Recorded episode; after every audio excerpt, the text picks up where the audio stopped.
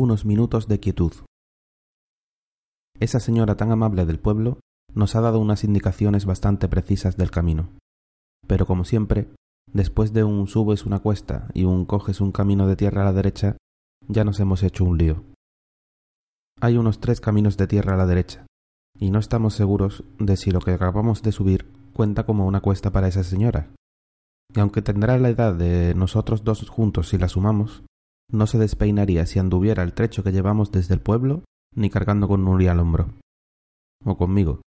O con los dos a la vez. Nos la hemos cruzado a la salida del pueblo con dos garrafas enormes de un aceite blancuzco, y mientras nos ha explicado cómo ir a las pozas, nos ha señalado con la mano la dirección sin soltarlas en el suelo ni un momento. ¿Será este el camino que decía la superabuela? le pregunta Nuria, imitando el andar basculante y pesado de la señora cargando las garrafas. No seas malo, pero se ríe. Tampoco se separarán mucho, ¿no? Aquello de allí debe ser el río. Me contesta señalando una línea de vegetación más alta y de un verdor más intenso que asciende ligeramente entre las montañas. A ver, si esta es la cuesta que nos decía, debe ser el último camino, el de allí al final. Yo qué sé, ya ni me acuerdo de lo que nos ha dicho. Con este calor que hace, lo que quiero es llegar al río y pegarme un chapuzón ya. De modo que subimos el último trecho de la cuesta y tomamos el camino de tierra. Por suerte, pronto el camino está protegido del sol por los árboles y escoltado por viejos y bajos muros de piedra. Me pregunto si serán más ancianos los árboles o los muros llenos de líquenes. Para empezar, no sé ni qué tipo de árboles son. Sería interesante saberlo, pero no sabría ni por dónde empezar. No sé si sería capaz de encontrarlo en Internet. A lo mejor hay una aplicación para eso. Madre mía, no paro ni un rato de pensar en el móvil. Casi lo saco de la mochila. Pero lo vuelvo a meter. Me da hasta rabia el enganche que tenemos. Nuria va delante. Parece que está disfrutando del frescor de esta parte del sendero. Camina con los brazos extendidos hacia arriba, como queriendo tocar las copas de los árboles. Se gira, me mira, me dice algo, y me doy cuenta de que sigo enamorado. La verdad es que los dos necesitábamos esta desconexión. Además, no hay quien soporte el calor del verano en la ciudad. ¿Por qué no voy a la piscina? Pues porque normalmente salgo tarde del trabajo y lo único que quiero es tomarme una cerveza en la calle. Pero resulta que todo el mundo está fuera de vacaciones.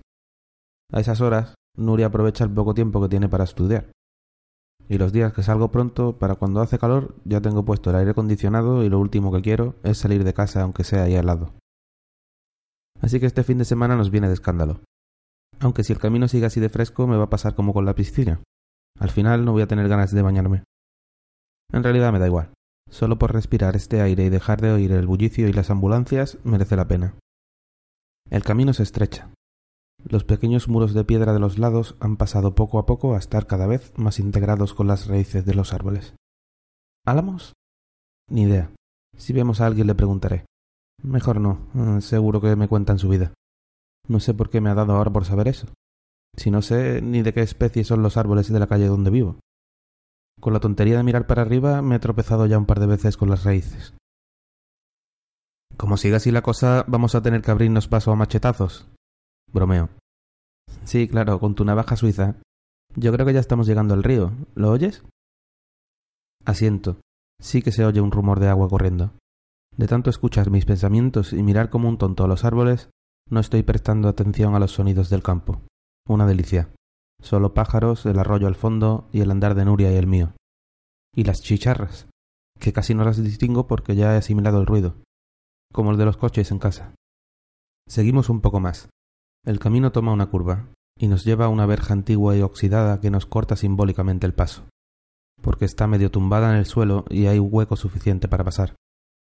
Doblado, pendiendo de la verja de uno solo de los remaches, hay un cartel metálico y roñoso en el que se lee a duras penas Zona militar, prohibido el paso.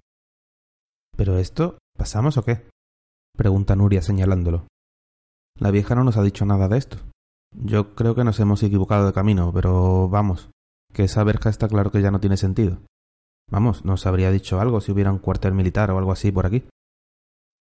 Nuria no se lo piensa dos veces y pasa por el hueco. No vamos a volver ahora hasta la cuesta. Ya llevaremos andando cuánto, media hora desde entonces. Otra vez voy a sacar el móvil. Por Dios, qué dependencia. Si ni siquiera sé a qué hora tomamos el camino. Avanzamos un poco más hacia el rumor del agua y... Vaya pasada de sitio. Los rayos del sol entrando en el agua cristalina hasta el fondo de la poza, la pequeña cascada, y aquellas piedras planas de allí parece que están hechas para tumbarse en la estrella. Madre mía, qué lujo. La Poza del Paraíso. Buen nombre. Eso le voy a poner al álbum en cuanto lo suba. Bajamos hasta las piedras y nos hacemos unos selfies, contentos de nuestra pequeña hazaña y del precioso sitio que acabamos de encontrar. Vaya, pues hay cobertura. La verdad es que no me lo esperaba aquí, pero bueno. Voy a aprovechar para subir las fotos. Se van a morir de envidia. Y aquí al lado, como quien dice, tanto avión y tanta leche. Nuria tiende su esterilla y empieza a quitarse la ropa. Yo no tengo claro si me voy a bañar o no.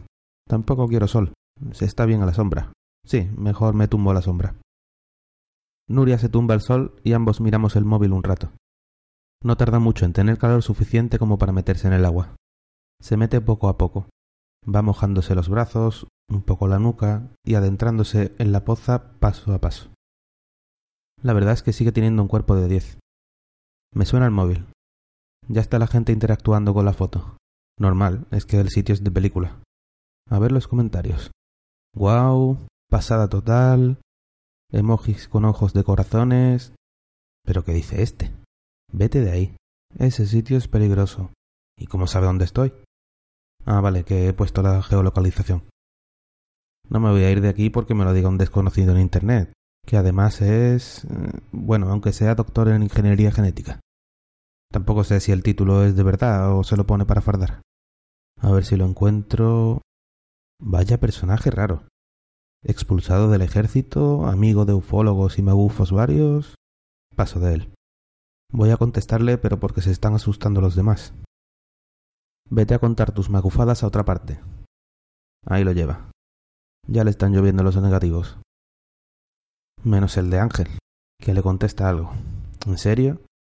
Venga ya, Ángel, no piques. Pero ¿cómo va a tener razón ese lunático? ¿De verdad me vas a hacer seguir ese enlace? El típico documento supuestamente desclasificado en el que no se puede leer casi nada porque es una fotocopia de una fotocopia de una fotocopia. De tachones a tachones, con fecha de hace 70 años, hallado germen microscópico, bla bla bla bla, origen desconocido, tachones, parálisis transitoria, bla bla bla, más tachones, altamente infeccioso, un párrafo entero en el que no se entiende nada, no se recomienda el baño en las inmediaciones del arroyo Piedra Blanca. Venga ya, hombre. Y esa última frase sí que se ve perfectamente. Seguro que si le echo un rato me entero de cómo está trucado el archivo. Va, paso. Voy a guardar el móvil, que al final no tengo ni unos minutos de quietud. Mensaje. Ángel. Vete de ahí. Yo. Pero si es un troll. Ángel. Hay cientos de documentos, de arroyos de todo el país. Yo. Fakes. Ángel. Miles de desaparecidos. Se está destapando ahora. A la mierda. No me van a estropear el día. Móvil a la mochila ya. Seguro que se lo cuento a Nuria y se ríe en mi cara. ¿Nuria? Ese bulto de la poza no puede ser ella. Nuria. Voy a por ti. Salto al agua. Te doy la vuelta. Flotas. Blanca. No respiras. Te voy a llevar afuera. No puedo. Mis piernas. No puedo moverme. Quedo boca arriba. No, no puedo mover nada. Floto a la deriva. Pero puedo respirar. Mi mente va a mil por hora, pero mi corazón parece un viejo reloj de péndulo. Tengo que pensar cómo salir de esta.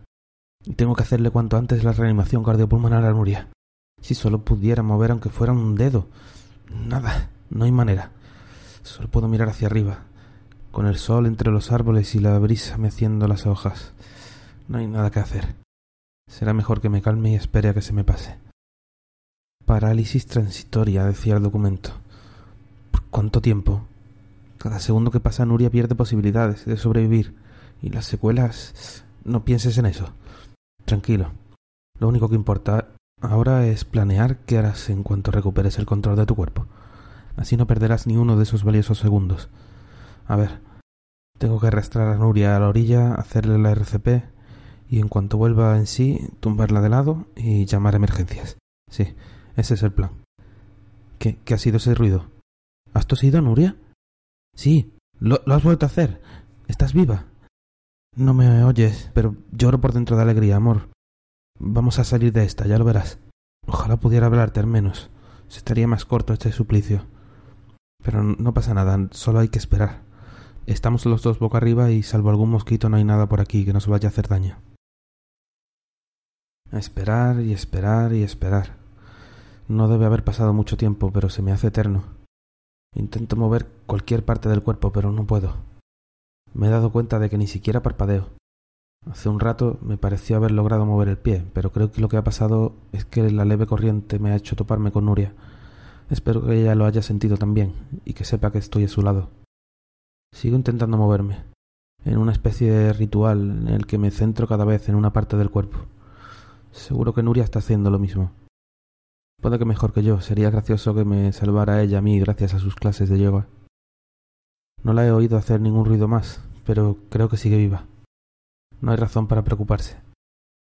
Algún día nos acordaremos de esto y se lo contaremos a nuestros nietos, obligados a hacer el muerto en la poza del paraíso.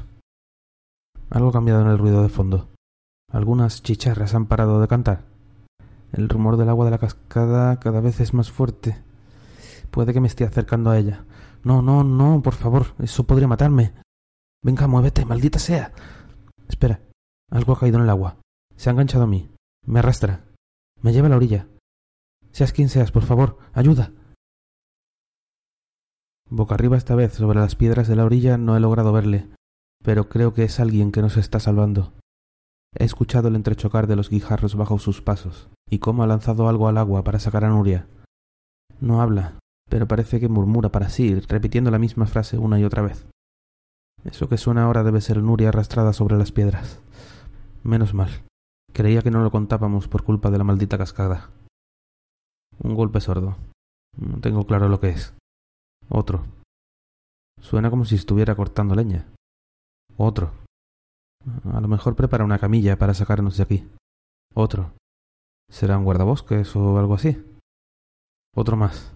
En realidad no me gusta cómo suena. Otro.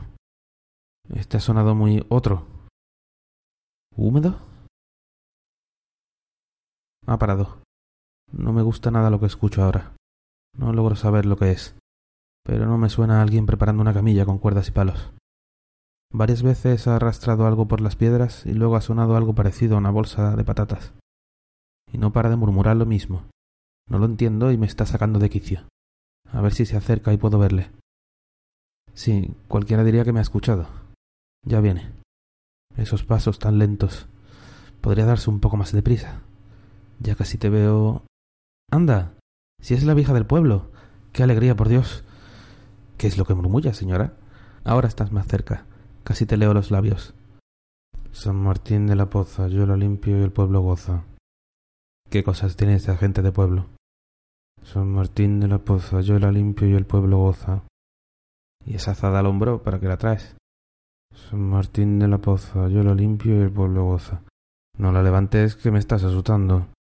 San Martín de la Poza, yo la limpio y el pueblo goza. ¿Eso que gotea es sangre? San Martín de la Poza, lo limpio y el pueblo goza.